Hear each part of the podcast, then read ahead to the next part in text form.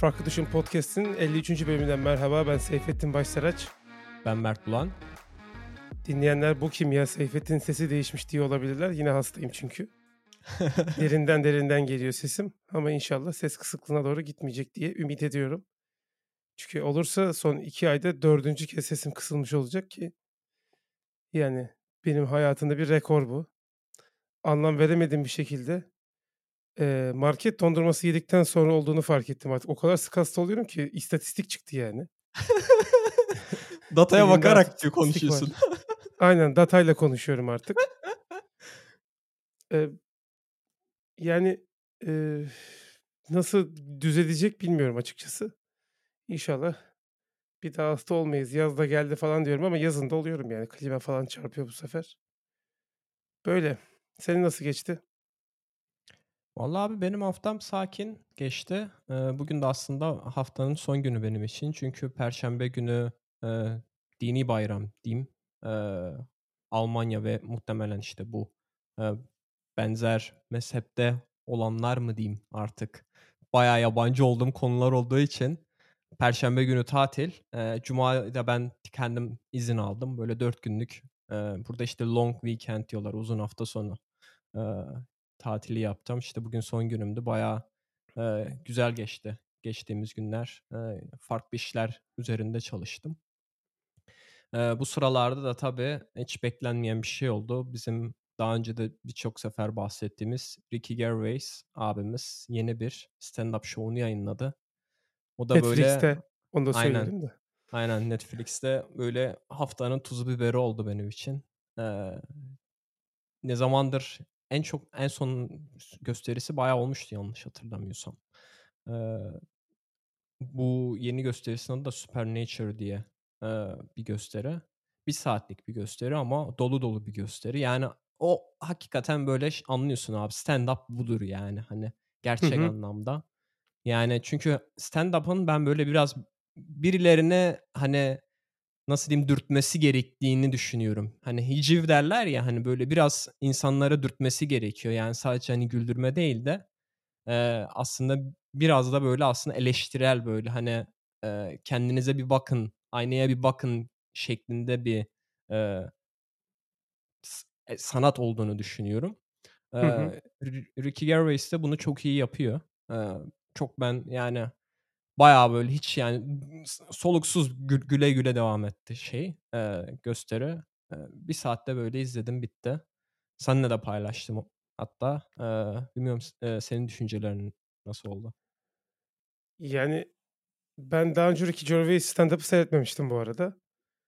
Eee, fakat ofansif mizah yaptığını biliyorum. Hatta, işte, Twitter'da şey diyorlardı, yani, gösterilerdeki şeylerin çoğu Netflix'te yayınlanmıyor bile diye. Ki bu gösteride de şey yaptılar. E, kendisi söyledi, yani, "Bunu koymayacağız şova." diye ama tabii biz seyrettiğimiz için koymuşlar, yani, neticede.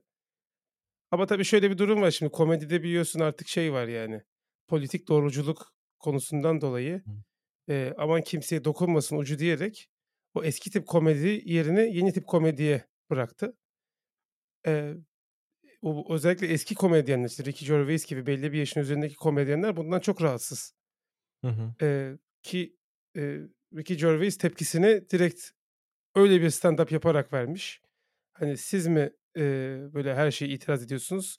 Bütün artık yani, ya, dokunabileceği bütün hassas uçlara dokunarak toplumdaki bir saatlik bir stand-up herkese geçirdi. Dindarlara geçirdi, eee, hayvanlara geçirdi. Hayvanları geçirmedi, hayvanları çok seviyor. Hı. Eee, işte, pedofillere söylendi, işte, translara söylendi, LGBT'ye söylendi falan. Yani, bu toplumda, işte, Müslüman bile vardı sanırım. Hı hı. Müslüman esprisi bile vardı, eee, başörtüsüyle ilgili. Kadın stand-up'çılara bile, eee, Ha, evet, evet. Evet, çok komik kadın stand-up'çılar var mesela deyip, hani, bu Netflix resmî hesabından paylaştığı için o yüzden şey yapabiliyorum. Mesela hı. deyip duruyor böyle. Eee, hani, dokunabileceği yere dokunup bir saatte herkesi sinir edip indi yani her kesimden birisi sinir olmuştur ama tabii ki, Yani, bizim güldüğümüz, bildiğimiz mizah da bu açıkçası. Hıı. Bizim jenerasyon daha çok böyle şeylere gülüyor. Hı hı. Eee, yani, komik buldum, çok güldüğüm kısımlar oldu, ııı, ama tabii, yani, güldürürken de bir yandan düşündürüyor diyebilirim. Niye gülüyorum ben buna diye de bir kötü hissediyorsun yani.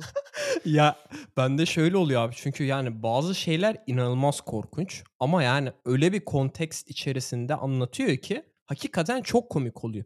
Yani, o adamın, hani, oradaki sözünü al çıkart, ya, mesela hiç tanımayan birisi, hani, bizde genelde öyle oluyor videonun bir kısmını kırpıp paylaşıyorlar falan. Hani, bu kişinin, hani, stand-upçı olduğunu bilmeyen bir kişi, hani, izlese inanılmaz linç eder, yani, hani, kendisini. O tarz, yani, inanılmaz kötü böyle. Yani, insanın düşünmediği bile, düşünmek istemeyeceği bil bile şeyleri böyle, eee, inanılmaz komik bir şekilde anlatabiliyor. Benim hoşuma gidiyor. Yani, kendisi de diyor zaten, hani, bunların hiçbiri zaten, hani, gerçek anlamda söylemiyor, mizah olduğu için yapıyor. Eee, o Tabii, yüzden yani, ben ama o böyle esprileri üreten kendisi olduğu için, hani, sonuçta zihninin ucundan geçiyor. Aynen.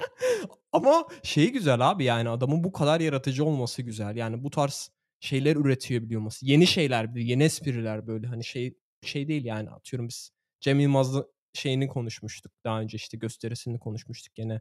Erşen Kuneri şeyini koymuştuk. Orada mesela görebiliyorsun hâlâ benzer şeyleri, hani, ısıtıp ısıtıp Hı önüne hı. sunuyorken, hani, burada sürekli böyle hakikaten gündemde ne varsa adam, yani, ona karşı bir, eee, espri üretebiliyor. Bu kesilme konusunda da ben sordum birine, eee, bu gösteriye gitmiş olan birisine. Eee, çok az kısım, böyle 5 dakikalık falan kısım belki kesilmiş dedi. 1-2 espri kesilmiş dedi. O, hani, orijinal Hı gösteriden. hı. Son Netflix, yani, çok fazla şey yapmamış, kesmemiş. Evet, hassasiyeti olan için çok bel altı ve küfürlü konuştuğunu da söyleyelim bu arada. Bazı insanların öyle hassasiyeti var. Aynen, aynen. Aileyle falan seyretmek istiyorlar o yüzden. Yoksa kendileri seyredecek Evet, Sakın. yani, böyle, evet, aileyle, çocukla falan hele kesinlikle seyredilecek şeyler değil. Aman, aman, aman, aman. Onu da söyleyelim baştan ki sonra, "A, güzel bir stand-up önerdiler." deyip küfür yemeyelim yani. Aynen, aynen. Yani, aynen. Ona göre izlesinler, yani, açıklamasını ya da önce Ricky Gervais kimdir onu okusunlar belki, ona göre şey yapsınlar. Hani, herkese hitap et hitap etmeyebilir. O yüzden, eee, dikkatli olmakta biz şöyle uyarımızı yapalım gene. Aynen. İstersen abi buradan bir sonraki konumuza geçelim ya. Hani, biz, eee, sen hastaydın, ben de, hani, güzel geçti dedim ama, eee, bu hafta herkes için iyi geçmedi aslında bizim sektörde özellikle. Evet. Eee, birçok şirket işten çıkarmaya başladı, eee, çalışanlarını ve, eee, yani, çok büyük sayılarda bu, eee, işten çıkarmalar oluyor. Böyle 5-10 kişi değil. Eee, zaten buna layoff diyorlar, hani, işte, herhâlde. Daha fa yani, Toplu işten çıkarma toplu Türkçesi. işten çıkarma. Aynen, aynen. Çok güzel söyledin abi. Eee, bunlardan, işte, bilineni Klarna. Bu aslında nasıl diyeyim, belki bizim ülkemizde çok fazla mantıklı bir iş değilmiş gibi gelebilir. Eee, çünkü, işte, bu Amerika'da, işte, yabancı ülkelerde böyle taksitle ödeme olayı yok. Eee, işte, bu Klarna diye bir servis var, ödeme sistemi servisi. Bu sana, işte, hem şey, eee, seçeneği sunuyor. Bir kere satın bir şey satın aldığında, işte, diyorsun ki 30 gün sonra ödemek istiyorum. Ödemeyi erteletebiliyor. Eee, diğeri de, eee, taksitler ş hâlinde ödemeni sağlıyor. Böyle bir servis sunuyor. Tabii çoğu kişi bunu kullanmaya başlıyor. Pa PayPal'da da aslında benzer bir, eee, özellik geldi daha sonradan. Ama, işte, Klarna'yla Avrupa'da çok yaygınlaştı. İnsanlar, işte, taksitle ödemeye başladılar. İşte, Aslında yanlış şöyle, bunlar tam taksit ödeme değil, şimdi al sonra öde gibi bir aynen. yapısı Ya, var. iki Taksitlere iki bölerek farklı. ödüyorlar. Aynen, Evet. aynen. Şimdi alıyorsun hakikaten. Ya ya, aldığın ilk ayda bile ödemiyorsun. Ya, ben de şey yaptım, eee, şaşırdım açıkçası. Çünkü ben, hani, bizde mesela taksitle aldığında ilk taksitini çeker anında aldığında, değil mi? Hı hı. Eee, bunda mesela ben geçenlerde, işte, bu Dyson'ın bir tane kablosuz, eee, süpürgesini almıştım. Hı hı. ya dur dedim, zaten, hani, enflasyon var, taksitle ödeyeyim. Klarna da şey diyor zaten, hani, 0 faiz diyor. Ben de tabii merak ediyorum. Abi sen parayı nereden kızacaksın o zaman? İyi dedim, aldım. Hâlâ mesela ilk ödemesini yapmadım. Kaç hafta geçti, hâlâ ilk ödemesi olmadı. İşte, haziranda mı ne, eee, ilk ödemesini alacak. Klarna böyle bir servis. Eee, bunlar, hal halka açık bir şirket değil. Eee, kendileri duyurdu. %10'unu çalışanların çıkaracağını söylediler. Yanlış hatırlamıyorsam, işte, 700 kişi falandı. Eee, 700 kişiye falan denk geliyor ve, işte, eee, İsveç merkezli bir, şirket bu ama, işte, Amerika'da da ofisleri var. Berlin'de de ofisleri var. Birçok yerde ofisleri var. İşte, bunlara herhâlde, eee, dağıtık bir şekilde, işten çıkartacaklar. Daha sonra Gorillas diye bir tane, Berlin merkezli, yanlış bilmiyorsam kurucusu da Türk hatta, bir hı. şirket var. Zamanında, böyle, nasıl diyeyim, çalışanlarına çok iyi davranmadığına yönelik haberlerle anılmış bir şirket. Aslında bizim Getir'e benzeyen bir hizmet sunuyorlar. İşte 15 dakika içerisinde eee, kapına işte ne bileyim market ürünleri getiriyorlar diyeyim Hı hı. onlar da duyurdu. Yan- yanlış bilmiyorsam onlardan yarısını çalışanların 600 kişi mi ne çalışıyormuş. Aa, onun 300'ünü mü ne çıkartacaklarmış. Ben zaten link, böyle linklerini paylaşırım. Güzel bir tane Avrupa merkezi sifted.eu'du yanlış hatırlamıyorsam. Bunlar böyle bayağı Avrupa'daki bütün iş çıkartmaları bir yazı içerisinde toparlamışlar. Daha sonra da bu aslında az önce biz daha yayını kay- kaydına başlamadan önce e, TechCrunch'ta duyuruldu. Bu da ilginç aslında. Çünkü ben hani şeyi beklerdim. Türkiye merkezli bir şirketin haberi e-girişim var benim bildiğim. Webrazi var. Hani bu tarz şirketlerden bir tanesinde ilk duymayı beklerken e, TechCrunch'ta çıktı. Getir e, çalışanlarının %14'ünü işten çıkartacakmış. E, bu da yine TechCrunch'taki habere dayanarak söylüyorum hani bu sayıları rakamları. Bu da yaklaşık işte 4500 kişiye mi ne denk geliyormuş. Nasıl ya? %14'ü 4500 kişi mi getirin? ya 16.000 kişi yanlış hatırlamıyorsam yazıda diyordu. Ben gene şöyle göz ucuyla hemen bakayım. Aynen. Yok 32.000 kişiymiş. Pardon. 32.000 kişinin %14'ünü çıkartıyormuş. 4.500 kişiye denk geliyormuş o da. Muhtemelen Kuryeleri bunun da mı içerisinde sayıyorlar? aynen. 32 bin nasıl oluyor Aynen. yani? Aynen. Muhtemelen kuryeleri de sayıyorlar ama Gorillas mesela muhtemelen kuryeleri saymıyor diye tahmin ediyorum. Çünkü orada 600 kişi diyorlardı. Benim tahminim şeyi çok farklı, eee, kontrat sistemleri farklı olabilir abi. O yüzden, Hımm. eee, şey olmuyordur. Belki Getir hani tam zamanlı olarak işe alıp kendisi olarak çalıştırıyorken belki hani işte şeyler contractor'dır. Eee, Gorillas'ın, eee, kuryeleri. Ama işte buradan şeye bağlayacağım aslında, yani bu, eee, mesela PayPal'da işte söyledi, İrlanda'daki ofisinden bazı çalışanlar çıkaracak. İşte Bolt diye bir tane, eee, one click checkout, eee, Onu konuşalım. var. Bolt'u. O orada da mesela işte şey dediler, işten çıkartacaklar falan. Böyle böyle bayağı sektörde işten çıkartmalar var. Zaten biz daha önceki bölümde de bahsetmiştik. Hiring freeze denilen işte artık yeni eleman almayı durduran şirketler var. İşte Netflix yani hani daha bir sürü şirket var. Eee, aslında bilinen şirketler arasında Facebook bile, eee, belli bir seviyenin, eee, altındaki kademede artık, eee, çalışan almayacaklarını söylediler. Sektör böyle yavaş yavaş böyle bir durgunluğa girdi artık yani biz çünkü hani geçtiğimiz belki 12 ay, eee, böyle bayağı yazılımcılar için özellikle çok, eee, nasıl diyeyim hot yani işte, eee, el üstünde tutuldukları, çok çabuk iş bulabildikleri, yüksek maaş iş bulabildikleri zamanken şimdi bir anda, eee şeylerin düşmeye başladı, popülariteleri düşmeye başladı. İşte resesyona girdiğimiz söyleniliyor, daha çok, işte, Amerika'da falan. Hı Eee, bu konuyu biraz konuşalım, eee, dedim. Böyle kabaca özetlemek istedim. Eee, ben sen ne düşünüyorsun? Önce oradan, eee, belki bir giriş yapabiliriz. Yani, tabii bunun sebepleri nelerdir? Biraz onları irdelemek lazım. Eee, şirketlerin, işte, bahaneleri, eee, işte bu, işte, pandemi sonrası döneme girdik. Bir o var. İşte, eee, Ukrayna Savaşı'nı çok bahane ediyorlar. Hı hı. Ukrayna Savaşı çok etkiledi vs. diyorlar. Ben o kadar çok etkilediğini düşünmüyorum Ukrayna Savaşı'nın. Özellikle Amerika'daki şirketleri çok etkilediğini düşünmüyorum ama, eee, ya, benim aklıma şöyle bir şey geliyor. Tabii birincisi pandemi. Pandemi başlayınca yeni bir dünyaya doğru gittiğimizi düşündüler. Herkesin artık, işte, online sipariş, işte, dijital ortamdan, a işte, alışveriş yapacağını söylediler. İşte, Metaverse yine bu hı. adımlardan bir tanesi. Çok hızlı bir şekilde girdi hayatımıza bu sebepten dolayı. Evinden çıkmadan bir yerlere gidebiliyor gibi olacaksın, gidemesen de. Eee tabii pandeminin etkileri azalınca, eee, şu an mesela İstanbul'da falan herkes dışarıda maskesiz geziyor. Yani eskiye dönmek üzereyiz, dönmüş gibiyiz. E, o zaman ne oluyor? Tabii insanlar artık yine dışarıdan vs. alışveriş yapmaya başlıyorlar. Bir anda o hacim düşüyor. Hı hı. Eee, ama tabii daha da temel sebep bu şirketlerin aslında normalde olmaları gereken değerlemenin çok daha üzerine değerlemeden işlem görüyor olması. Hı hı. Yani 30 küsur bin çalışan, yani sadece Getir için söylemiyorum tabii de yani binlerce çalışan, eee, daha çok ciddi kâr etmeyen şirketler için yani, eee, çok anormal hareketler. Normalde değil mi ayağını yorganına göre uzatırsın. Senin bir gelirin vardır, bir bütçen vardır, aldığın bir yatırım vardır. O yatırımın da geri ödemesini düşünerek, hesaplayarak ilerlersin. Eee, burada daha çok işte, "A, biz tamam yatırımımız biterse bir yatırım daha alırız, bir yatırım daha alırız." kafasıyla gidiyorlardı. Orada işte dere kurudu yani artık yol bitti. Öyle olunca da duvara çarpmamak için şu an frene basıyorlar. İşte frene basınca da işte %10'lar, %15'ler şirketten dökülüyor. Benim tahminim bu yani. Hı hı. Eee, daha realist düşünerek yaklaşıyorum. Yoksa Ukrayna'daki savaş vs. tabii ki etkilemiştir ama sebep bu değildir. Eee, üzücü tabii yani. Özellikle çok büyük hayallerle o şirketlere girmiş. Çünkü bu bahsettiğin şirketler yani Klarna, Getir falan bunlar çok büyük şirketler.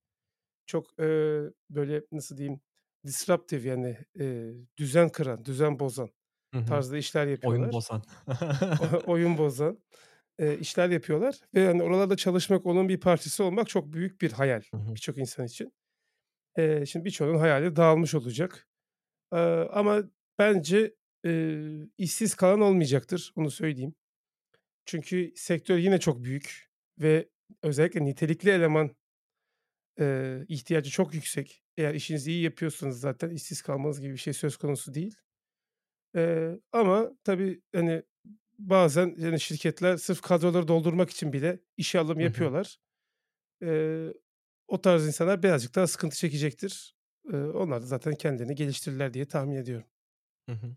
Ya, bu şeye katılıyorum abi, hani, bahane olarak gösteriyorlar bence. Yani şirketler kendi kendi yaptığı hatalar, işte, hani, bu büyüme kısmında kabullenmektense, hani, işte, Covid oldu, işte, Rusya savaşı oldu vs. gibi aslında böyle bu tarz farklı, eee, bahaneler bence üretiyorlar. Yani, hani, şey demektense, ya, biz aslında biraz hızlı büyüdük, çok fazla, işte, atıyorum pazara açıldık bir anda aslında var olan pazarları kârlı duruma getirmeden böyle bir şey yap yapsaydık daha iyi olurdu falan gibisinden, hani, bu tarz şeyleri, eee, söylemektense, işte, ben bakıyorum, okuyorum çünkü ben takip ettiğim bir sürü şirket var. Hep böyle onların her çeyrekte açıkladıkları raporları okuyorum.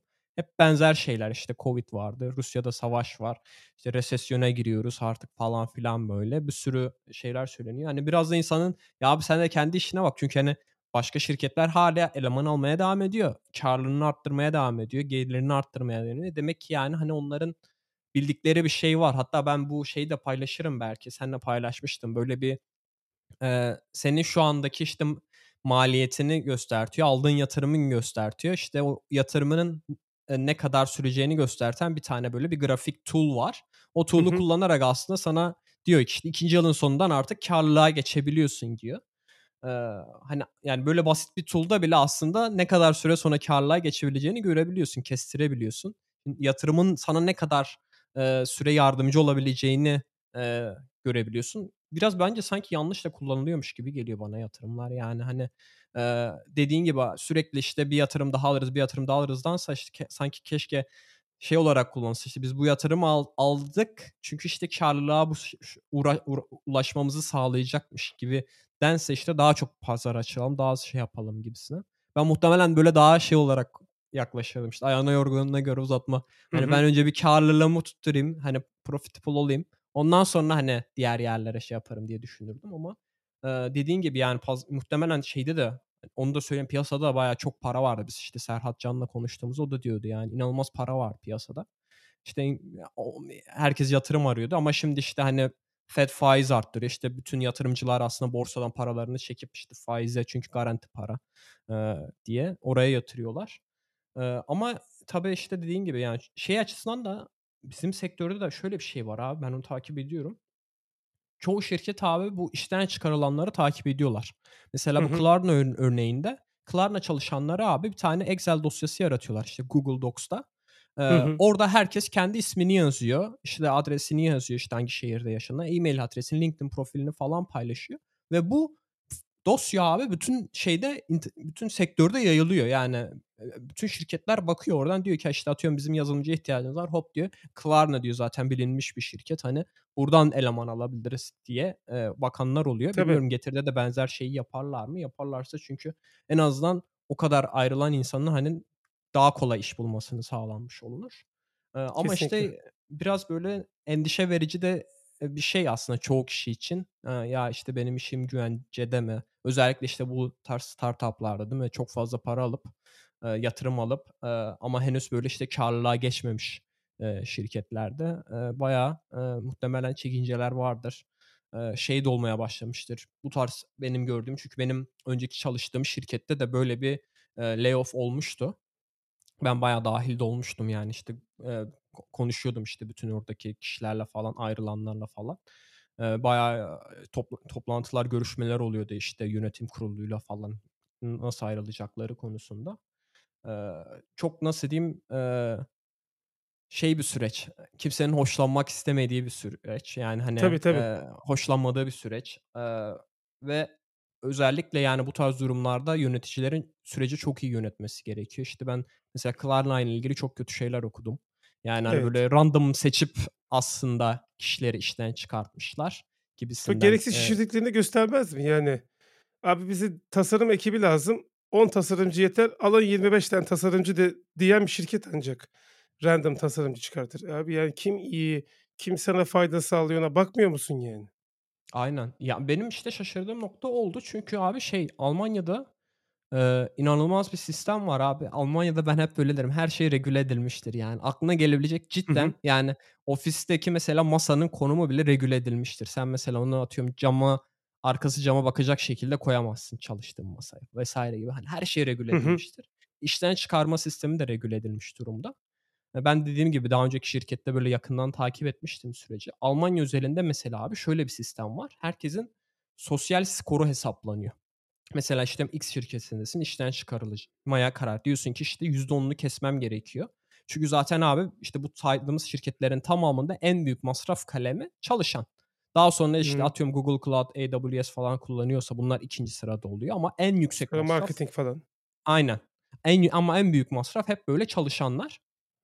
Eee, işte Almanya'da abi işte bu sosyal skorunu hesaplıyorsun. Bu skor da abi genelde işte 3 eee, şeyi içeriyor. Bunlardan bir tanesi çalışanın kaç yıl süredir, eee, ka ne kadar süredir, eee, o şirkette çalıştığıyla ilgili ka hesaplıyorsun. Ondan sonra çalışanın yaşını hesaplıyorsun, dâhil ediyorsun ve çalışanın kaç çocuğu var, eee, onu dâhil ediyorsun. Buna göre herkesin bir sosyal skoru hesaplanıyor ve daha sonra abi çalışanları buna göre diziyorsun. Mesela Hani ikimizden örnek verecek olsak, biz ikimiz aynı şirkette çalışıyor olsak, senin sosyal skorun benimkinden daha yüksek olur. Çünkü sen işte çocuk sahibisin, benden yaşça daha büyüksün.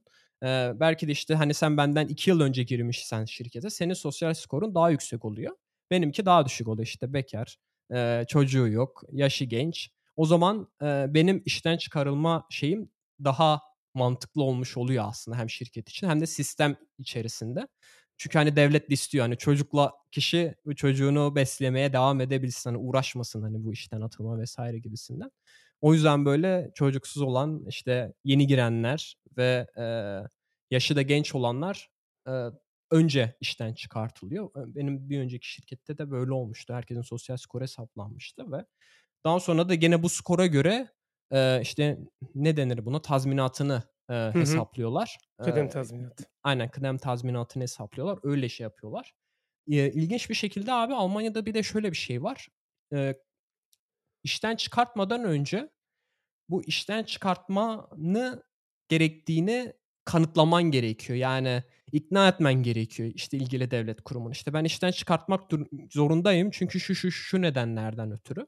Çünkü mesela şey olamıyor. Atıyorum bu şirketlerde hala var mıdır? İşte ya sen 4000 kişi işten çıkartım diyorsun ama bir yandan da hala atıyorum hala atıyorum 10 yazılımcı çıkartıyorsun ama yazılımcı boşluğun var. Hala yazılımcı işe, işe alıyorsun mesela. Devlet orada diyor ki o bir, da- bir dakika diyor. Senin o zaman diyor hani bunu yapamazsın diyor. O yüzden kanıtlaman gerekiyor.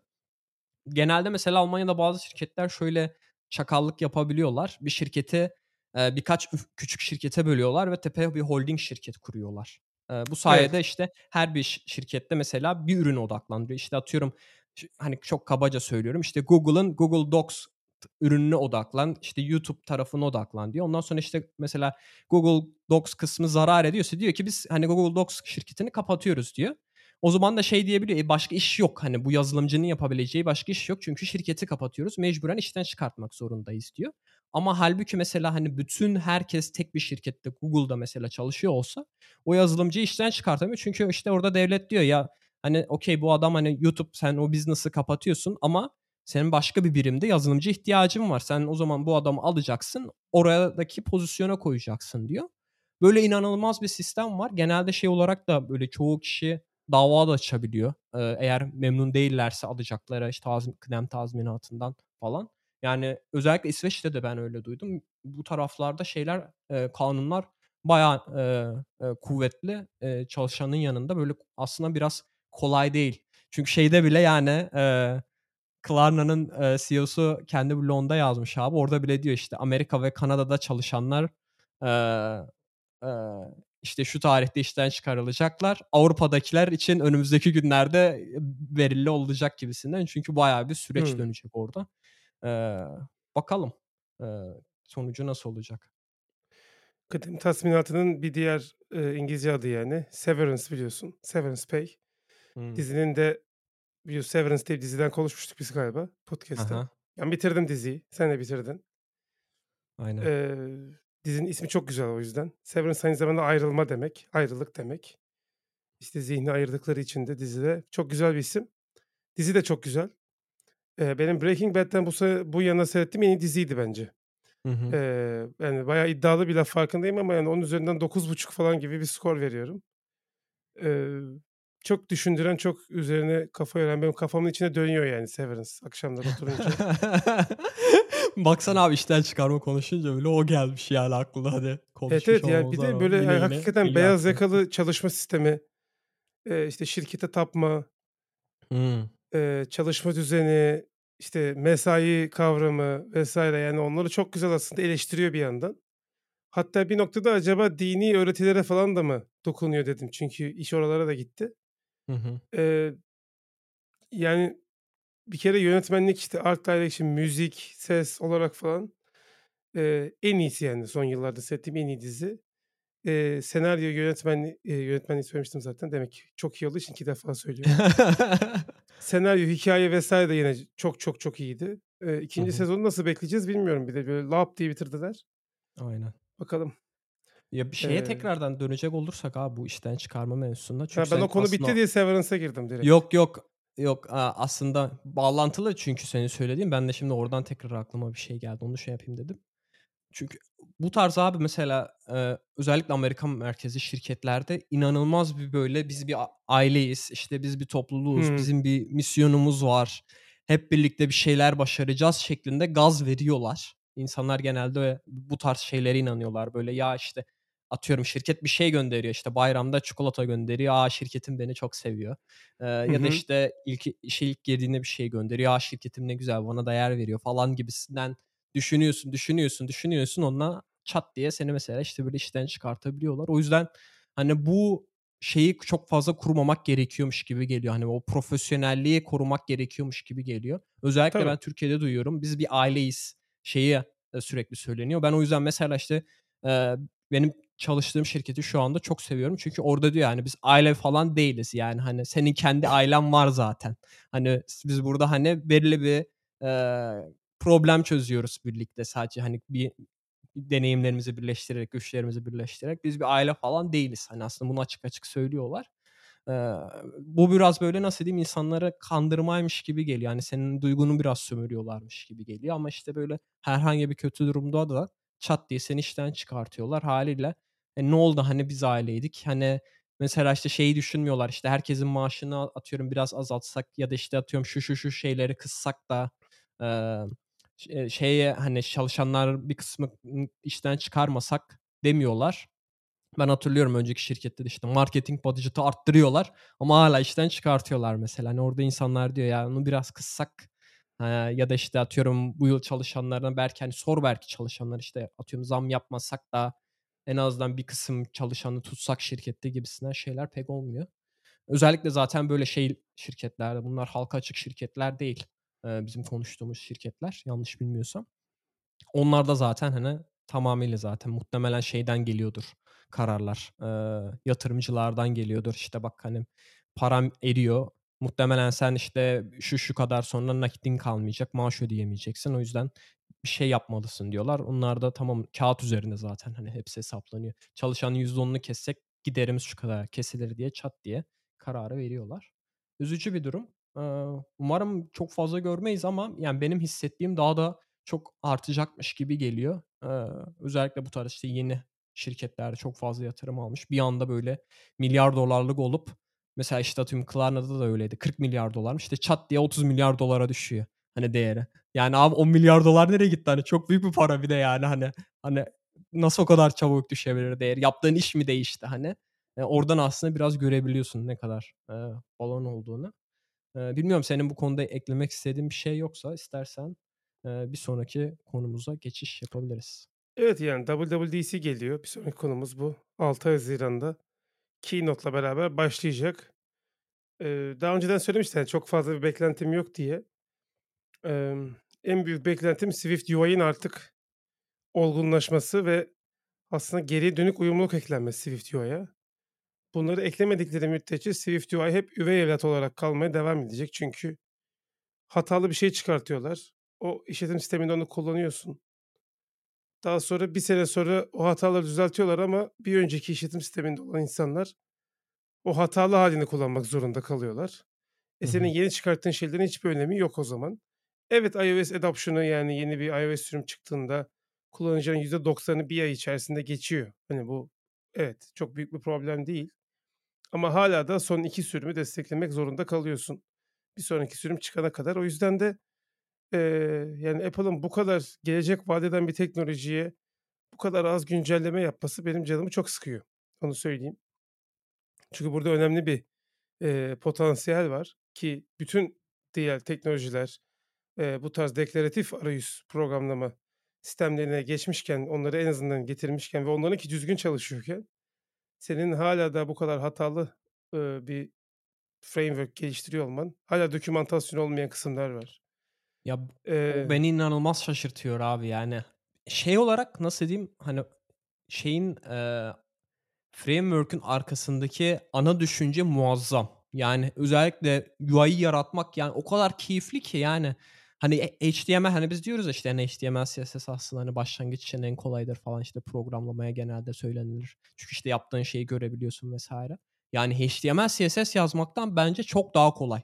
Swift UI kullanarak bir UI yaratmak ama senin dediğin gibi biraz böyle detaya indiğin an limitleniyorsun. Diyor ben aratıyordum mesela yanlış hatırlamıyorsam işte bir text area işte böyle hani geniş bir alan, eee, metin girilebilecek bir alan oluşturmak istiyorum hani ve burada da işte key klavye yukarı aşağı gidince hani belli ara şey olsun, ona göre adapte olsun falan gibisinden bir şey yapmak istiyordum. Abi aratıyorum, aratıyorum, aratıyorum yok. Ondan sonra herkes diyor ki işte bunu UIKit'te yapacaksın da onu oradan bağlayacaksın o şekilde. Abi, bütün şeyim gitmişti benim, motivasyonum gitmişti Hımm. mesela. Eee, ç çünkü yani inanılmaz keyifli. Çünkü orada şeyi de getirdiler, anında ön izleme yapabilmeyi de getirmişlerdi. Build yapmana gerek yoktu. Hâlâ yok aslında, hani, yoktu diyorum da build yapmana gerek yok. Yaptığın değişiklikleri arayüzde anında görebiliyorsun. Çok güzel bir şekilde çok kısa sürede UI yaratabiliyorsun. Ama dediğin gibi, hani, dokümantasyon olmaması, yani, beni hâlâ inanılmaz bir şekilde şaşırtıyor. Yani, Apple gibi bir şirkette, eee, dokümantasyona bu kadar az önem verilmesi Biz mesela işte Stripe'ı konuşmuştuk, değil mi? Yani, inanılmaz. Benim şu ana kadar muhtemelen sektörde, yani, bunu herkes diyor, yani, sadece biz de demiyoruz. Şu anda sektörde, yani, yazılım sektöründe gelmiş geçmiş en iyi dokümantasyona sahip API'ye sahipler. Eee, ve, geçenlerde de bu kendi dokümantasyonlarını yaptıkları, eee, sistemi açık kaynak hâline de getirdiler hatta, yani.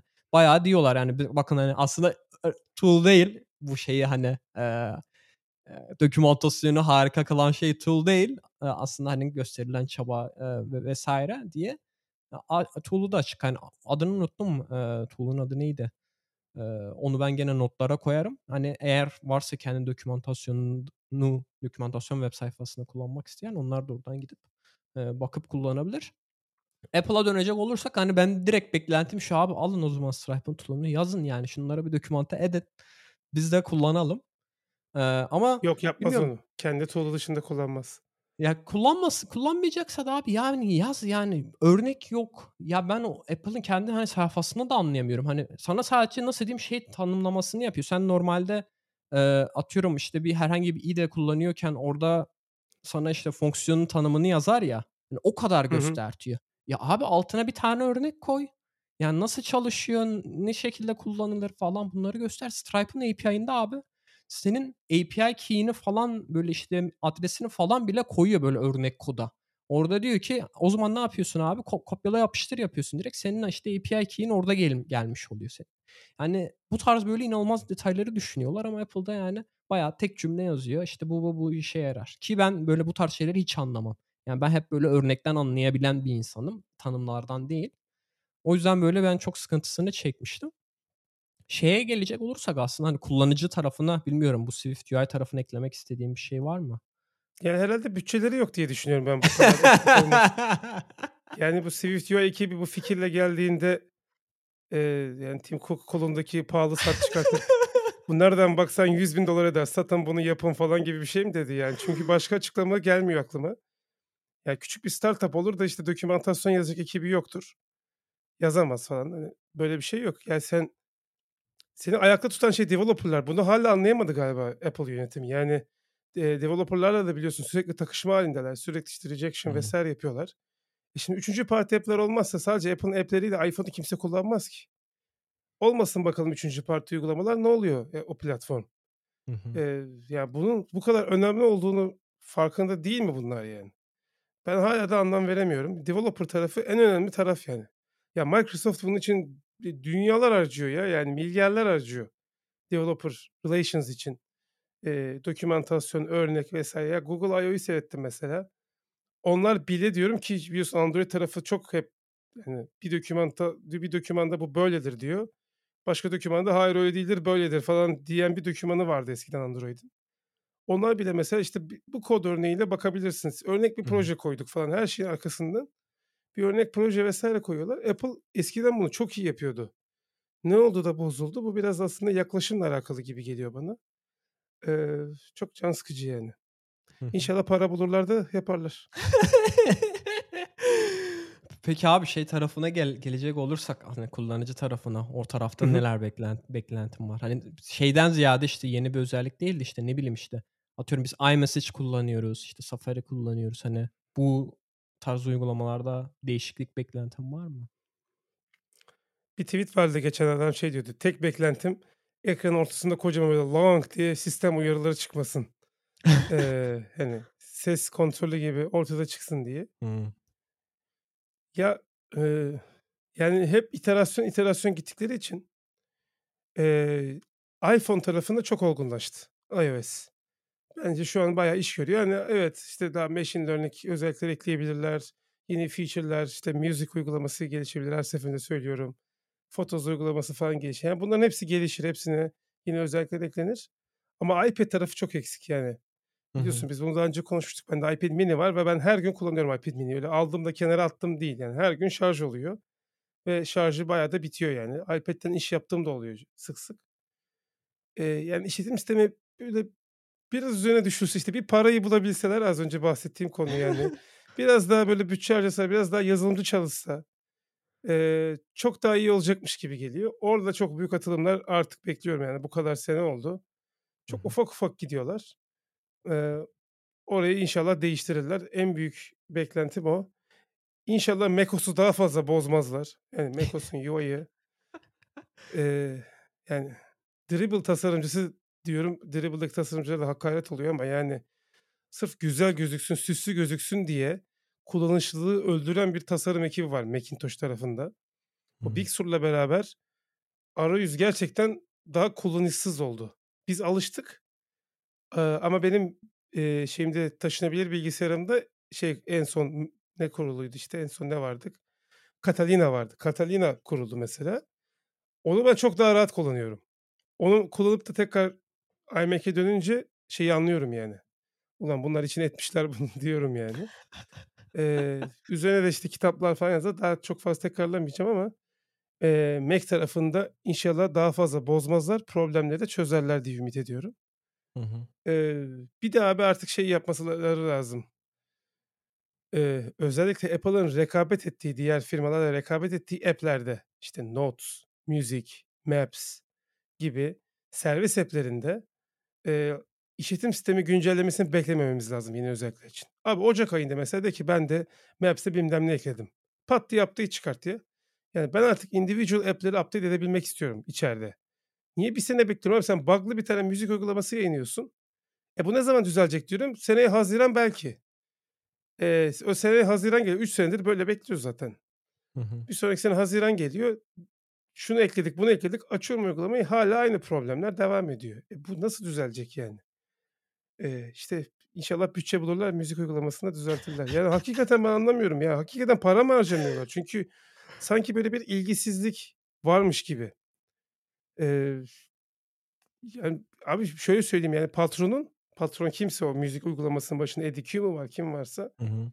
eee Craig Federighi mi var? Yani böyle masaları falan devirmesi lazım. Bu nasıl uygulama? Bunlar müziği falan Spotify'dan mı dinliyorlar? Ne yapıyorlar? Ben anlamadım yani. Ya da iPhone'dan mı dinliyorlar sadece? iPhone app'i güzel çünkü. Yani Macintosh'ta hiç mi müzik dinlemiyorsunuz? Yok abi iPhone F'i de güzel değil. Ya ben müzik uygulamasına ya böyle bir saçma şey olamaz. Session muhtemelen expire mi oluyor bir anlığına ne oluyor? Ben mesela chat diye uygulamayı açıyorum ve müziğe bas, basıyorum dinlemek için. Bu content işte o- oynatılamaz falan gibisinden böyle bana hata veriyor. Bir daha basıyorum ondan sonra oynatıyor. Mesela işte Mac'te de sen mesela işte bizim podcast'in ses kaydını bana gönderiyorsun. Ben ona mesela ilk açtığımda onu oynatmaya başlamıyor. Onu abi iTunes'a işte hesabını iCloud'a mı atıyor ne yapıyor? Ondan sonra ben bir daha tıklamak zorunda kalıyorum. Hani bir daha açmak zorunda kalıyorum dosyayı. Yani böyle böyle inanılmaz saçma sapan böyle bir hatalar sahip. O yüzden ben hani daha çok ben şeyi istiyorum. Sen dedin ya daha çok bozmasınlar. Aynen yani ben hani her şey olduğu gibi kalsın. Zaten bazen öyle yapıyorlardı. Hani biz hiç yeni özellik eklemedik ama işte daha çok şeye var olan şeyleri, sorunları çözmeye oda- odaklandık dedikleri sürümler vardı geçtiğimiz senelerde. Hani öyle bir şey istiyorum. Yani işte mesela bu AirDrop'ta da bazen ben saçmalıklar görebiliyorum dosya transferi çünkü çok yapıyorum ben. Eee, telefondan bilgisayara vesaire. Ondan sonra mesela işte benim şirket bilgisayarım var. Orada başka şirkete iCloud hesabı var. Benim kendi iCloud hesabım var kişisel bilgisayarımda. Mesela AirPods'ta an geçiş yapamıyorum. Orada direkt bir iş bilgisayarına hani hı. Bluetooth kısmından girip işte AirPods'a bağlan demek zorunda kalıyorum. Yani hani iki iCloud ekleme özelliği getirseler mesela işte cihazlara hı. bu benim için inanılmaz kolaylık olur. İşte iMessage kısmında mesela abi inanılmaz yani hani mesela ilk çıktığında muazzam bir şeydi. Eee, bu şey getirdikleri bazı özellikler de güzel. İşte sticker'lar var. Ondan sonra işte eee, her mesaja işte bu thumbs up, işte like falan koyabiliyorsun vesaire. Ama şimdi diğer yazılım ya, eee, mesajlaşma uygulamaları bunları kopyaladı ve üzerine bir sürü şey eklediler. Mesela ben şeyi çok seviyorum abi. Signal uygulamasında Hı hı. s- swipe yapıp reply yap- eee, cevaplayabiliyorsun yazılan sana bir mesajı. İnanılmaz Telegram'da pratik da bir var. şey. Ha, şeyde ne yapıyorsun abi? E, eee, iPhone'da ne Basılı tut. yapıyorsun? Basılı bas. tut. Heh, reply'a bas. Abi yani beni niye o kadar uğraştırıyorsun? Bir bazen denk getiremiyorum da reply'a. Başkası seçiliyor orada. Çünkü birkaç seçenek var.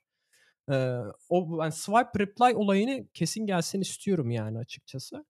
Şeyde de çok sıkıntı yaşıyorum. Ben abi bilmiyorum sende de oluyor mu? Senkronizasyon olayında hala Apple çözemedi. Özellikle mesela Safari'de Evet. benim mesela telefonda açık olan tablerim var. Sekmelerim var. Onlar abi eee, senkronize olmuyor Mac'le. Yani Hımm. hâlâ anlamadım ki bu hand handoff özelliği yani anında hani açık olan web sayfayı devam ettirme, kullanmaya işte telefonda sen bir sayfayı açmışsın. hı. Çat diye onu Mac'ten şey yapıyorsun. Hani öyle bir özelliği kaç yıl önce getirmişsin ama hâlâ şu senkronizasyon olayını getirmemişsin. Doğru düzgün çalışmıyor. Ben böyle Bende çok güzel çalışıyor. yani. Maşallah diyelim. Tahtaya vurma gibi Bende niye alışkanlıklarım yoktur çalışmıyor ama abi? Hiçbir fikrim yok yani. He hepsi son model, eee, şeyi kullanıyorsun, işletim sistemin hepsinin update'leri falan var. Bir şekilde senkronize olmuyor.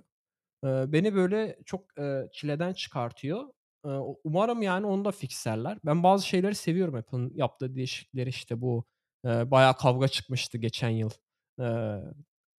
Adres barını aşağıya indirmişlerdi hı. yukarıdan. Ben mesela aldılar. çok beğendim. Eee, default'unda artık aşağıdan geliyor ama istersen Ama sen çok yukarıya, kötüydü. artıya Yani aşağı almaları geldiğinde mesele. Aynen ilk geldiğinde çok kötüydü ama yani fikir olarak aşağıda olması benim için çok daha pratik ve böyle swipe yaparak sekmeler arasında geçiş yapabiliyorsun falan. Ama mesela orada bile hâlâ bug var.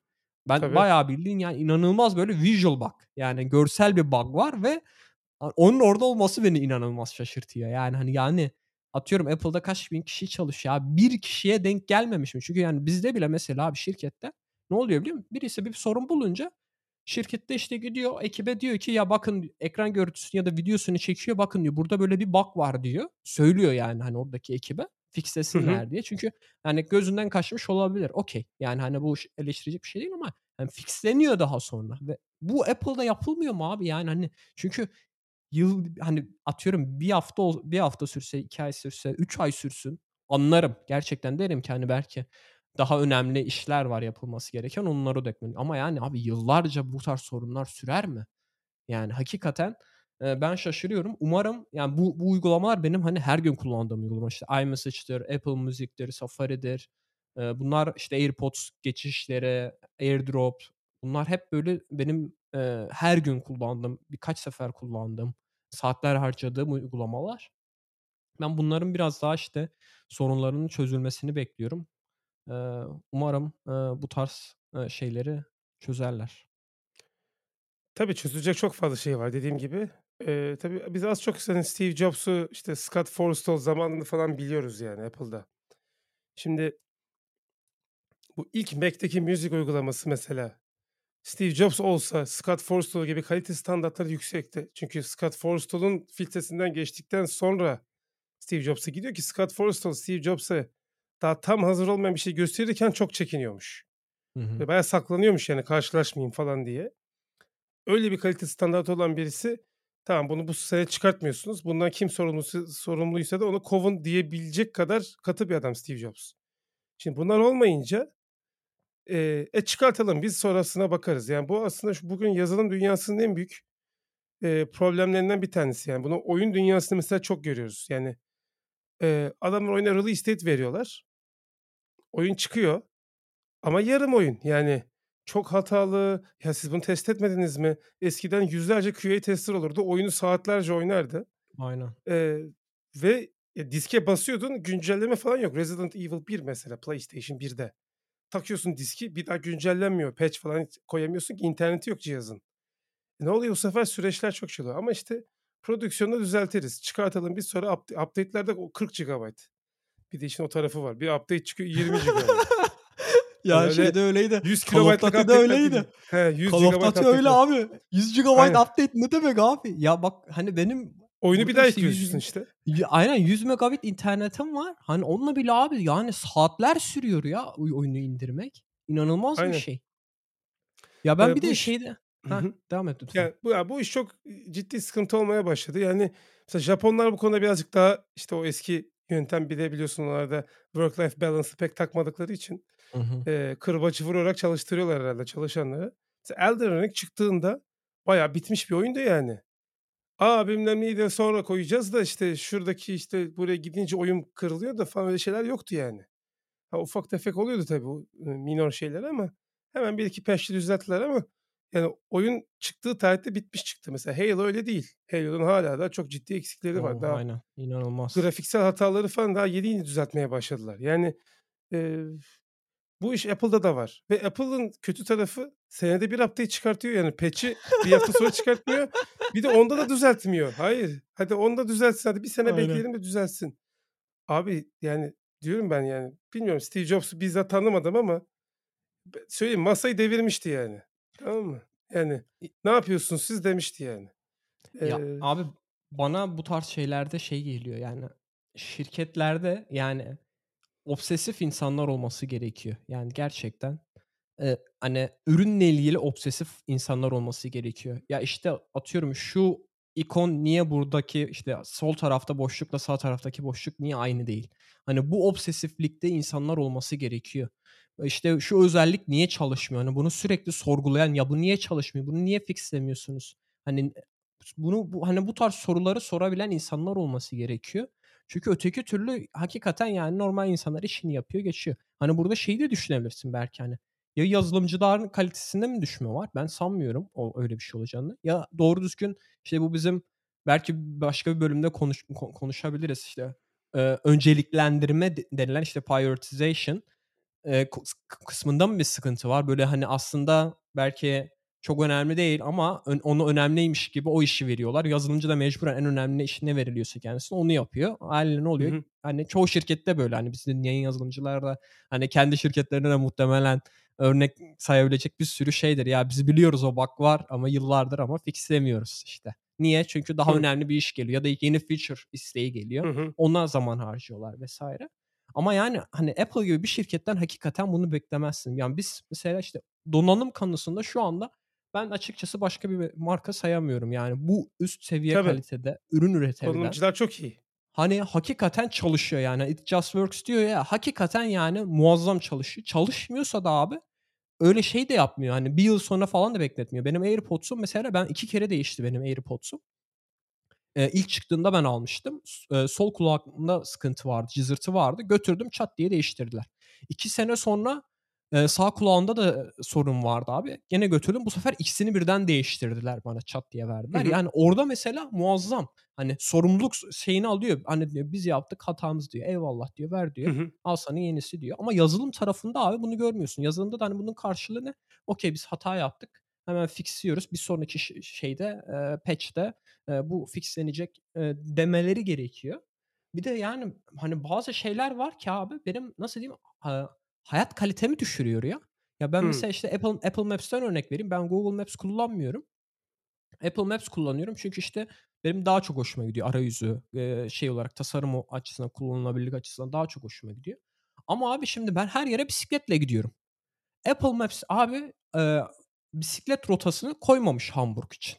Ya bu hmm. benim abi anlayamıyorum yani. Mesela OpenStreetMap var. E, bu açık hı hı. kaynaklı harita uygulaması. Hani bilmeyenler için söyleyeyim. Hani herkes gidiyor oraya diyor ki işte artık şurada bir yol çalışması var ya da işte şuraya yeni bir yol yapıldı şu seviyede falan filan gibisine. Herkes böyle katkı veriyor. Yani hani böyle en iyi standartlara sahip, en güncel bilgilere sahip e, e, harita diyebiliriz. Onunla mesela bazı datalarını alıyor Apple. Açıyorum abi OpenStreetMap'ı. Orada mesela Hamburg için ben yol tarifi alabiliyorum bisikletle. Ama şeye giriyorum, Apple Maps'e giriyorum diyor ki biz şu anda desteklemiyoruz. Yıllardır. Yani abi ne kadar zor olabilir yani oradaki datayı alıp bana göstermen. Hani kötüyse ben ona da okeyim. Ama sen bana bir şey göster. Ben bu durumda ne yapıyorum abi mesela bir yere gideceksem bisikletle hiç bilmediğim bir yere. E, açıyorum abi şeyi araba tar araba yani üzerinden yol tarifi alıyorum. O zaman ne oluyor işte işte oradaki zamanlama yanlış. Hız e, göstermiyor zaten. Hani bir sürü şeyi e, böyle akıldan hesap etmen gerekiyor. Yani benim mesela en çok istediğim şeylerden bir tanesi de o yani bisikletle yol tarifini getirsinler artık yani hani şu Apple Maps'e. Bilmiyorum Türkiye'de e, hani bütün şeyleri destekliyor mu orada yol tarifi kısmında çünkü işte yürüyerek bisikletle Apple Maps çok kötü burada. Yani yani bunu abi artık yapsınlar. Zaten biz bu kitabı okuyoruz After Steve diye. Orada bayağı bir şeyi var, bir chapter var. Sen daha muhtemelen gelmedin oraya. Biz daha sonraki Maps'e bölümde kitabı, aynen detaylı Scott bir şekilde Scott Forstall'ın kovuluşunu mu anlatıyor? Aynen, aynen. Bütün o hikayenin arka planını anlatıyor. onu biz daha sonra konuşuruz. Onu yem olarak kullandılar canım. Yapamadın hadi sen git falan dediler. Adamı göndermek için yaptılar yani. Bir sürü detayı var değil mi abi? Ben sana kitaptan Hı-hı. spoiler vermeyeyim. Yani adamıydı Çünkü... o. Onu e, tasfiye etmek istediler şirketten. Çünkü kötüye kötü diyebilen bir adam. Olmadı hazır değil diyebilen bir adam. Doğru. Onu hemen ortadan çıkarttılar, kaldırdılar. Yani ben bu arada kitap okumadan söylüyorum ama e, okuduğum haberlerden o dönemde böyle olduğunu biliyorum yani. O da var ama hani başka şeyler de var diyeyim böyle sana şey yapmayayım. E, spoiler tamam. vermeyeyim. E, sen abi biraz oyunlardan bahsettik aslında. E, oyunların geliştirme kısmında biz e, senle daha farklı oyunlar oynamaya başladık. Biz uzun süredir seninle Halo Infinite oynuyorduk işte hafta sonları ya da işte akşamları daha çok e, oynuyorduk. Ve işte bu sırf aslında bu bug'lardan dolayı yani o kadar çok sıkıntı var ki Halo Infinite'da artık biz çileden çıkıyorduk yani oynarken. Ya o kadar çok sıkıntı yok. Ben size katılmıyorum o konuda onu söyleyeyim. Burada Microsoft savunuculuğundan dolayı söylemiyorum. Bence biz beceremiyoruz abi. Çünkü mesela ben pro oyuncuların oynayışını seyrediyorum. Ya bizden çok farklı oynuyorlar ve adamların vurdukları tutuyor yani. Bizim vurduklarımız tutmuyorsa biraz bizde sıkıntı var. Doğru Olabilir. oynayamıyoruz yani oyunu. Çünkü Halo şey bir oyundur yani öğrenmesi çok kolay ama ustalaşması çok zor bir oyundur. Ee, çok vakit harcaman gerekir ve Halo birden beri Halo multiplayer oynayan o çömelip zıplamalar mesela seni hızlandırıyor falan öyle şeyler var. Tam doğru noktada zıplamaya basarsan çömeldikten sonra mesela ekstra zıplayabiliyorsun falan gibi şeyler var. Hımm. Biz onları bilmediğimiz için, eee, "Adam ne yaptı ya?" falan diyorsun mesela. Adam aslında pro olduğu için sana o hareketleri yapıyor. Ben öyle o de kadar olabilir bug olduğunu düşünmüyorum. Çünkü bir de Halo da e eski oyun. Hani yıllardır oynuyor, hani biliyorlar biz. Yani en azından Tabii, bizim gur tabii. oyun grubumuz aslında biz yeni başlayan Halo Infinite oynamaya yeni başlayan kişileriz. Belki sen hariç. Eee, ama işte oradan çileden çıktıktan sonra dedik ya başka hangi oyunlar oynayabiliriz birlikte diye. Hı hı. Eee, daha sonra bu aslında, eee, senin eşinin Ayşe'nin, eee, oynadığı bir oyun daha çok. Eee, Sea of Thieves diye, eee, bir oyuna oynamaya başladık. Eee, sen istersen biraz oyundan bahset. Oyunda ne yaptığımızı bahset. Ben de bizim deneyimimizden bahsedeyim. Eee, Sea of Thieves, eee, 2-3 ya da 4 kişilik gruplarla, arkadaş gruplarıyla oynayabildiğin bir, eee, multiplayer korsancılık oyunu. Karayipler'de geçen. Yani Karayipler demiyor ama hani bütün topografi olarak Karayipler olan bir yerde geçiyor ve aslında korsancılık yapıyorsun. Eee, işte hazine kazma görevleri var, eee, işte, kelle avcılığı var, ticaret görevleri var vs. Eee, işte diyor ki bu biş bir kasa romu diyor şu adadaki adama teslim et diyor mesela öyle görevler var vs. Hı hı. Ve tabii bir sürü işte dünya event'i var. İşte hayalet gemilerle savaşıyorsun. Eee, işte geçen sene şey eklediler, Karayip Korsanları filmiyle anlaşıp Disney'den Jack Sparrow görevleri eklediler. Jack Sparrow'la beraber Davy Jones'a karşı savaşıyorsun vs. Böyle bir multiplayer oyun. Eee, ama çok eğlenceli bir oyun çünkü 4 arkadaş bir gemiyi idare etmeye çalışıyorsun. İşte yelkenler var, yelkenin açısı önemli. İşte gemi hasar alırsa suyun boşaltılması lazım, deliklerin kapatılması lazım. Yiyecek stoğun var, hasar aldıkça yiyecek yemen lazım, yiyecekler bitebilir, eee, vs. vs. Gemini atlayabilirler diğer korsanlar, gemini yağmalayabilirler. Senin 3 saat boyunca topladığın loot'u satmaya giderken, ticaret merkezine satmaya giderken senin önünü kesip mesela gemini batırabilirler ve bütün hazineye konabilirler gibi, eee, bir oyun. O yüzden çok seviyorum. Şeyi de çok seviyorum, oyun sana ne yapacağını hiçbir zaman söylemiyor. Hı hı. Eee, bir harita vs. yok. Gemide bir harita var. Fakat gideceğin yerin, eee, şekline bakarak buluyorsun yani. Böyle şekilde bir ada var. Bu nerede bu ada? Haritada arıyorsun dünya haritasında. Burada diyorsun. Sonra pusulan vasıtasıyla diyorsun ki kuzeydoğu yönünde gitmemiz lazım gibi bir durum var mesela. Böyle hani yön buluculuk vs. de var. Hakikaten Aynen. denizcilik hissiyatını veriyor. Bir de eğlence faktörü çok fazla. Yani işte müzik çalabiliyorsun, işte grog içebiliyorsun, sarhoş oluyorsun içince. İşte emote'lar, hareketler falan filan var. Biz 4 kişi girdik, 4 arkadaş. Hepimiz de yazılımcıyız. Eee, çok eğlendik, çok güldük. Ben bayağı nefesim kesildi. Mute'a aldım yani mikrofonu. Artık rahatsız olmasınlar diye. Çünkü nefesim kesildi gülmekten. Bir de siz ilk defa oynuyorsunuz. Yani sen önceden tutorial oynamışsın ama ben bayağı bir oynadım yani. Ben Game Pass alma sebebim de Sea of Thieves. Hı hı. Eee, yani uzun zamandır bu kadar eğlendiğimizi hatır Halo'da çok eğlenmiyoruz çünkü sinir oluyoruz daha çok için. Ama Sea of Thieves'de çok eğlendik. Bir de karşımıza bir düşman çıktı ama bizi hiç sallamadı sağ olsunlar. Aynen. Biz Eee, sa ahtapot gelmişti. He, Kraken'la O bizi savaştık. Evet, o biraz etkiledi bizi. Ama ondan da ganimeti kurtarmayı başardık. Güzel bir yani her oynanış başka bir hikâye Hı doğuruyor hı. ve hikâyeli görevler de var için içerisinde. Jack Sparrow'un dışında da var falan. İlk çıktığında çok, ııı, şeydi, eee, az içerik vardı yani 15 saatte falan sıkılıyordun oyundan. Eee, hatta o yüzden de skorları çok düşük. Metacritic'ten falan bu oyun kaç almış falan diye bakarsanız ilk çıktığı hâlinin skorları var. 67 mi öyle bir şey yani düşük bir skor. Ama şu anki hâli yani üzerine belki 8-10 kat içerik eklediler ve her sezon 3 ayda bir, bir sürü yeni şey geliyor. Görevler, işte maceralar vs. O yüzden de güzel. Eee, bir de tabii seni pek konuşturmadım ama yani Rare firması, eee, Sea of Thieves'i yapan firma çok eski bir firma. Nintendo zamanından Hımm. beri oyun yapan. Nintendo 64'te işte meşhur, eee, Banjo-Kazooie diye bir oyunları vardı onların. İşte Conquer Bad Fur Day falan gibi platform oyunları yapan bir firmaydı. Onların mottosu da şu, eee, yani başka kimsenin yapmaya cesaret etmeyeceği oyunlar yapmak. Eee, Sea of Thieves'de sen de gördün yani takdir edersin ki hani çok alışık alışılagelmiş bir oyun değil. O yüzden de çok Kesinlikle. keyifli. Ya, ben şöyle söyleyeyim, hani, eee, uzun bir süredir oyun oynuyorum. Hani, bu kadar güldüğüm, yani gözümden yaş geldi, yani, gülmekten bir oyun hatırlamıyorum. Hani bunun nedeni de hani sadece oyun değil. Çünkü hani biz birlikte oynadığımız için hani herkes böyle farklı şeyler yapmaya başlıyor. Çünkü hani o kadar ilginç şeyler var ki oyunda deneyeceğin. İşte biz bizim hani ben hala düşündükçe gülüyorum. İşte hani zıpkın var mesela geminin ön tarafında. Hani zıpkını atarak eee, kendi arkadaşını gemiye çekebiliyorsun. Hani ölmüyor orada, zarar görmüyor. Hani yaralanmıyor. Hı hı. Hani o benim inanılmaz hoşuma gitmişti. Yani böyle inanılmaz detaylar var. Çok güzel şeyleri düşünmüşler.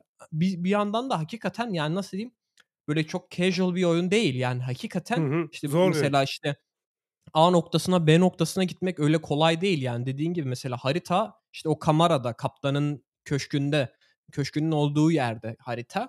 Ee, bizim elimizde pusula var.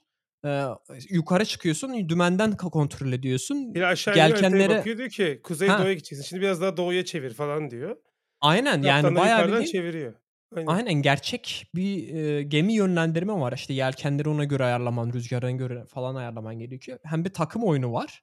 Hani herkes hakikaten hem e, görevi neyse onu yapıyor işte. Biz işte o ahtapot saldırılarında mesela Hı hı. bayağı sıkıntı yaşamıştık yani. İşte gemi su alıyor, gemideki suyu boşaltıyorsun. Bir yandan tamir ediyorsun falan vesaire. biz Bir yandan ona savaşıyorsun aynen falan böyle inanılmaz hani eğlenceli anlar oluyor tabii. Tabii bütün bu olaylar olurken.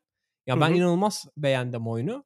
Eee, oyunu hani oynama nedenim işte aslında biraz şöyle oldu. Ben eee, ekran kartı aldım sonunda. Eee, uzun Çok bir süredir bizi dinleyenler aynen eee, biliyordur. Yani almayı düşünüyordum. Artık fiyatlar böyle mantıklı seviyelere geldi. Bir sitenin de indirimi vardı. Oradan eee Nvidia almayı düşünüyordum ama AMD'den yana oldu gönlüm. Çünkü ben e- çok yani AMD'den başka daha önce hiç ekran kartı almadım. Eee, AMD'nin bu Safir serisi var. Ben onu alıyorum genelde. Eee, en iyisi oluyor. Eee, Safir'in eee, neydi? Eee, RX 6700 XT. Ürün isimleri de hep böyle oluyor. Karman Çok çorman. 1 çok 2 iyi 3 ver abi yani. 1 2 3 de onu aldım. Eee, Safir'in bu işte Nitro serisi var. İnanılmaz sessiz çalışıyor. Ya ben beni inanılmaz şaşırttı. Muhtemelen benim tahminim bu kadar sessiz çalışması nedeni 3 tane fan olması. Çünkü bazı e, diğer modeller, diğer markaların çıkarttığı hani aynı seri ekran kartında 2 fan varken bu e, Safir'inkinde 3 fan var. İnanılmaz sessiz çalışıyor. Ben hala inanamıyorum yani. Çünkü bakıyorum işte kullanım %70 oranında kullanılıyor falan mesela oyun oynarken. İnanılmaz sessiz çalışıyor. Onunla birlikte bir ayda Game Pass verdi bana. İşte herhangi bir AMD muhtemelen işlemcisi ya da ekran kartı alınca Game Pass'te bedava geliyor bir aylık. Mis. Aynen. Ondan sonra dedik "Ha, gelin şu Sea of Thieves'i bir deneyelim falan diye. Ve başka oyunları da denedik. Onları da başka bölümde konuşuruz. E, Yo, Forza oynadık yani söyleyebiliriz. Çok kısa. Araba ben yarışı. daha uzun konuşmak istiyordum o oyunla ilgili ama Tamam konuşuyoruz canım. Söyleyelim yani niye insanları merakla bırakıyoruz ki? Ne oynadılar acaba abi diye merak işte ediyorum. pazarlama stratejisi bir sonraki bölümü dinlemek için neden olsun? Eee, şöyle de o ş şey oldu abi artık ben yani ekran kartını aldım. İşte özellikle Forza'yı oynadıktan sonra, iii, şeyi fark ettim yani hakikaten PC'de inanılmaz oyunlar oynayabiliyorum. İnanılmaz görüntü kalitesi eee, alabiliyorum işte yeni ekran kartıyla birlikte ve, eee, benim PlayStation'ım var. Dedim ki ya ben artık PlayStation'ı zaten uzun bir süredir kullanmıyordum. İşte bir Elden Ring çıktı orada biraz oynadım. Onu da oynayamadım çünkü ben, eee, kolla oynamaya, eee, pek, alışkın değilim. PlayStation'ı sattım. Eee, onu da bahsedeyim. Bizi çünkü var, şeyden Almanya'dan dinleyenler var. Eee, viakaufens.de diye bir tane site var. Bu siteye abi giriyorsun. Reklam falan değil onu da söyleyeyim yani. Eee, çok işime yarayan bir şey olduğu için. Abi çok basit. Uğraşmıyorsun eBay'de falan ürünü satmakla, insanlarla uğraşmak yerine paketliyorsun abi. Adam sitesine giriyor. Sitesine diyor ki işte şu çalışıyor mu? İşte ekran çalışıyor mu? İşte mesela PlayStation için kablo, HDMI kablosu var mı? Sorunsuz çalışıyor mu? Eee, garanti etiketi yırtılmış mı? İşte içi açılmış mı, açılmamış mı? Onu soruyor. Bunları cevaplıyorsun. Diyor ki senin PlayStation'ın değeri işte benim mesela PlayStation abi €298 dedi. Tamam dedim. Paketledim, gönderdim. İşte bugün e-mail geldi. Okeylenmiş, onaylanmış. Bunlar check et, kontrol etmişler PlayStation'a. Hesa- para hesabına yatacak dediler. İnanılmaz nasıl diyeyim böyle smooth bir proses yani. Hani hiç eee pürüzsüz bir şekilde böyle şey yapıyorsun. Hiç kimseyle muhatap olmuyorsun. Paketliyorsun, gönderiyorsun. Çat diye banka hesabına para yatıyor. Ve piyasanın da bayağı aynı seviyesinde fiyat veriyor. Hani, böyle Evet, eBay'de onu satsam mesela €50, €100 falan fark olabilir. Bu PlayStation konusunda abi benim hâlâ inanamadığım şey, hâlâ aklım almıyor. O yüzden, böyle, ben hani, fiyatı gördüğüm an dedim ben anında satıyorum. Çünkü ben hı. PlayStation bende PlayStation Pro 1 TB'lık versiyonu vardı. Bu God of War çıktığı zaman almıştım yanlış hatırlamıyorsam. Eee, ben abi baktım fiyatına €315'ya almışım 2018 yılında. Hımm. Aradan 4 sene geçmiş. €298'ya sattım. Yani arada bir €17'luk fark var. Yani Çok ben fazla buna hâlâ tabii. Ya, çok fazla oynamadım. Hani, bunun bir önemi yok aslında. Ben atıyorum God of War'ı oynadım. €17 God of War için değer hani. O şey de hani aradan böyle 4 sene geçmiş olması ve fiyatının bu kadar az düşmesi beni inanılmaz şaşırttı.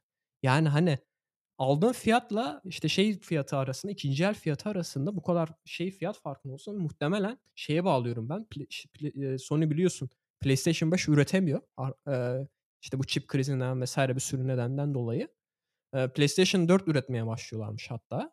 Bugün PlayStation 4 arattığında 10.0 onu da bile bulamıyormuşsun. Ben biraz buna bağlıyorum. O yüzden biraz fırsattan istifade edip ya dedim, hani, 4 senelik kullandığım alet bana, hani, işte, bu şey derler, ne depreciation value derler. İşte, bu, hani, kullandığın, eee, şeyinin maliyeti, Amortisman. amortismanı, işte, €17 yani abi €17 hiçbir şey yani 4 sene için. Eee, o yüzden bayağı kârlı olduğunu düşündüm.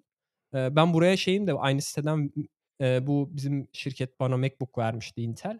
Eee, onu da mesela sattım. Orada da mesela, hani, çok böyle piyasanın seviyesinde bir fiyat vermişlerdi. Ha hiçbir böyle hiçbir şeyle uğraşmıyorsun abi. Çok profesyonel ilerliyor.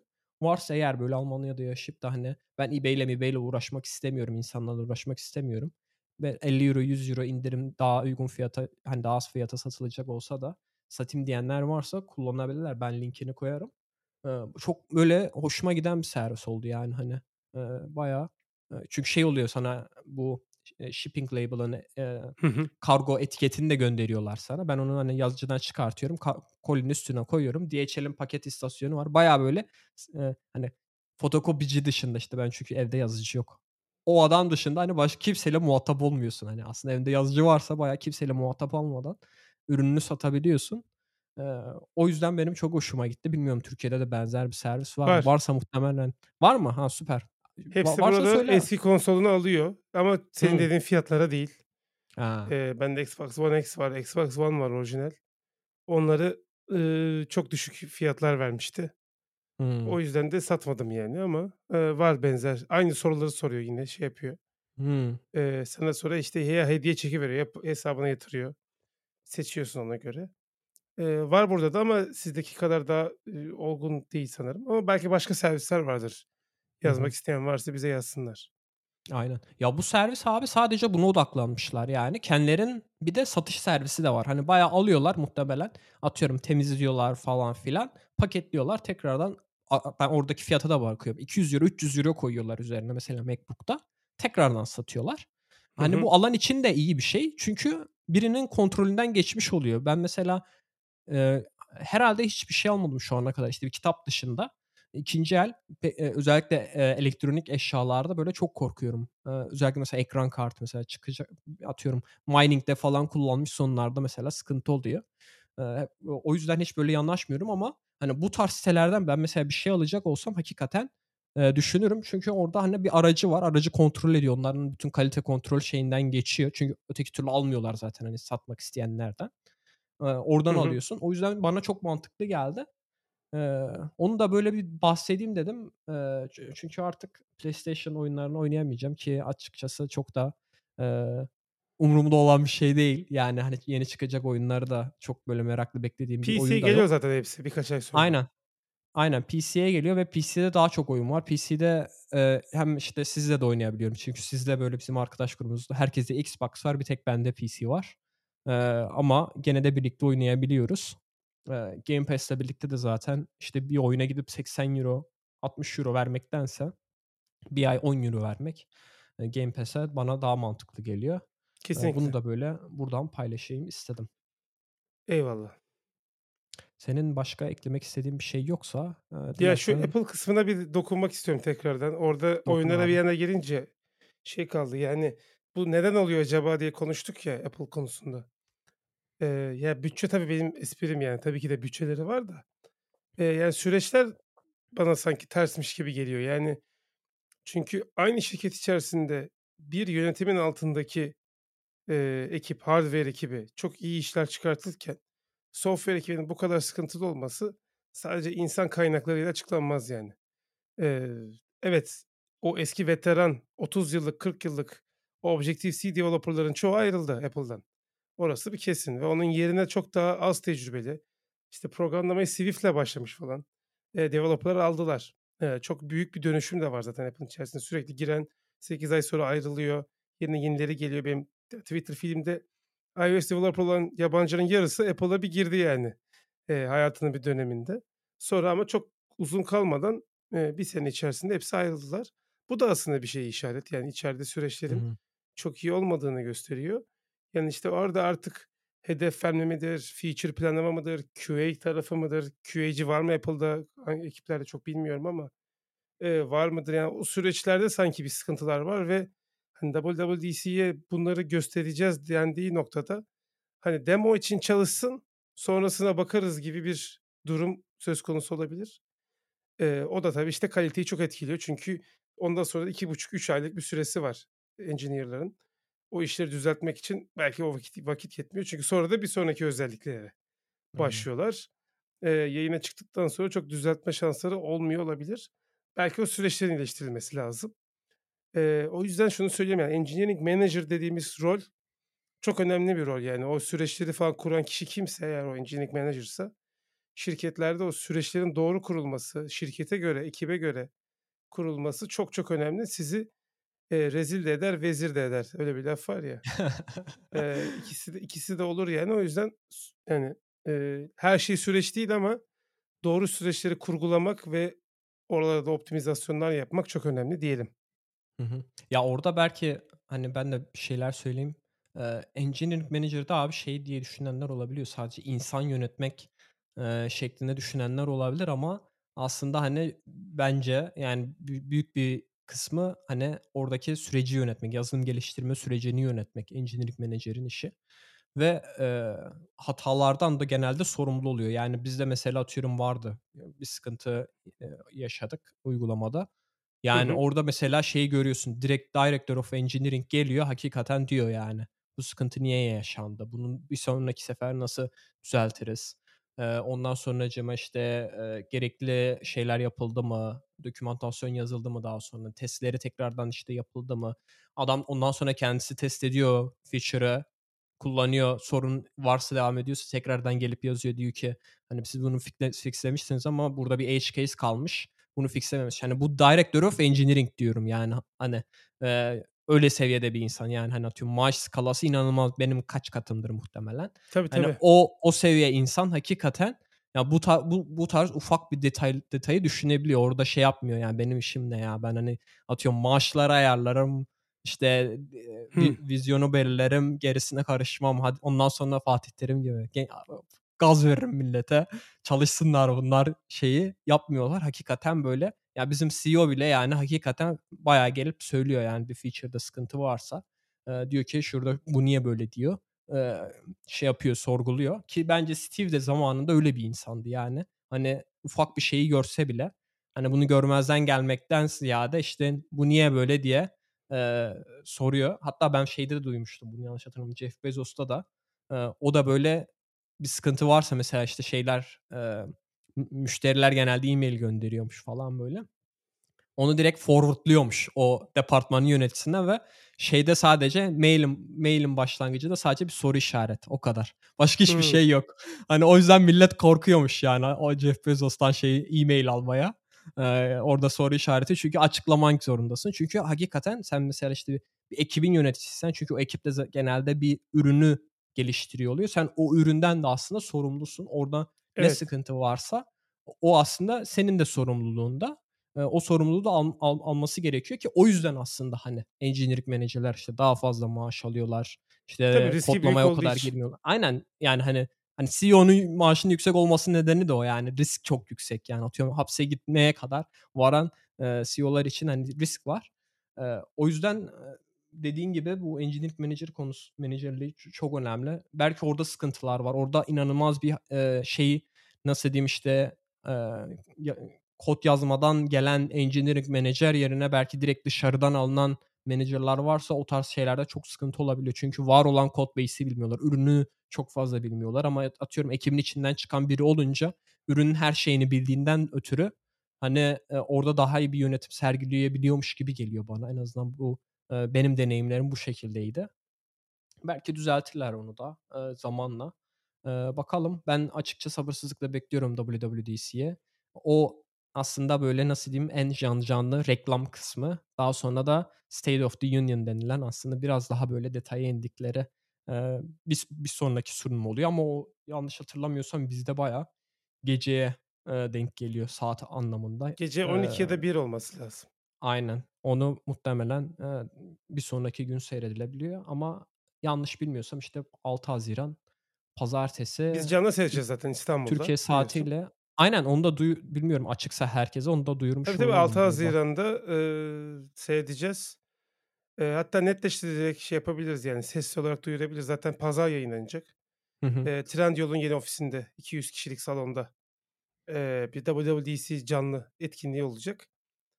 E, duyan bilen WWDC beraber seyretmek isteyen varsa iOS geliştiricileriyle birlikte e, gelebilir. Hakikaten o eski WWDC'lerdeki ortamı yaratmaya çalışıyoruz. Ben özellikle millete tabiri caizse Fatih Terim gibi ki en son benzetilmek isteyeceğim insan dünyada yani. Yani Hitler'e benzetsinler, Fatih Terim'e benzetmesinler. Neyse. Ee, onun gibi öyle gaz veriyorum işte. Millet bağırmazsa falan ben "Vuh!" falan diye arkadan böyle çığlık atıyorum falan. Saçma tabii ama en azından milleti gaza getiriyor. İnsanlar tekrardan işte ilham kazanıyorlar. Çünkü Hı hı. bu aralar işte iOS geliştiriciler uzun süredir güncelleme olmayınca Hı hı. biraz aslında şey oluyor yani aynı şeyi mi yapıyoruz hep? Düşüncesi hep böyle Haziran dönemi yaklaştıkça gelir. Ama WWDC'de bir tekrardan bir yeniden benzin doldurup evet aynen eee, tekrar yola çıkıyoruz diyelim. Hı hı. Bakalım inşallah güzel bir WWDC olur. Süper. Biz etkinliğin linkini koyarız. Yanlış hatırlamıyorsam komünite muhtemelen e, bir etkinlik oluşturursunuz diye Evet, evet, düşünüyorum. tabii ki. İnsanlar oradan e, kaydolabilir etkinliğe. Çünkü 200 kişi dedin. 200 kişi olduktan sonra muhtemelen kapatırsınız. Hı hı. E, kapasiteyi şey yapmazsanız, aşmazsanız.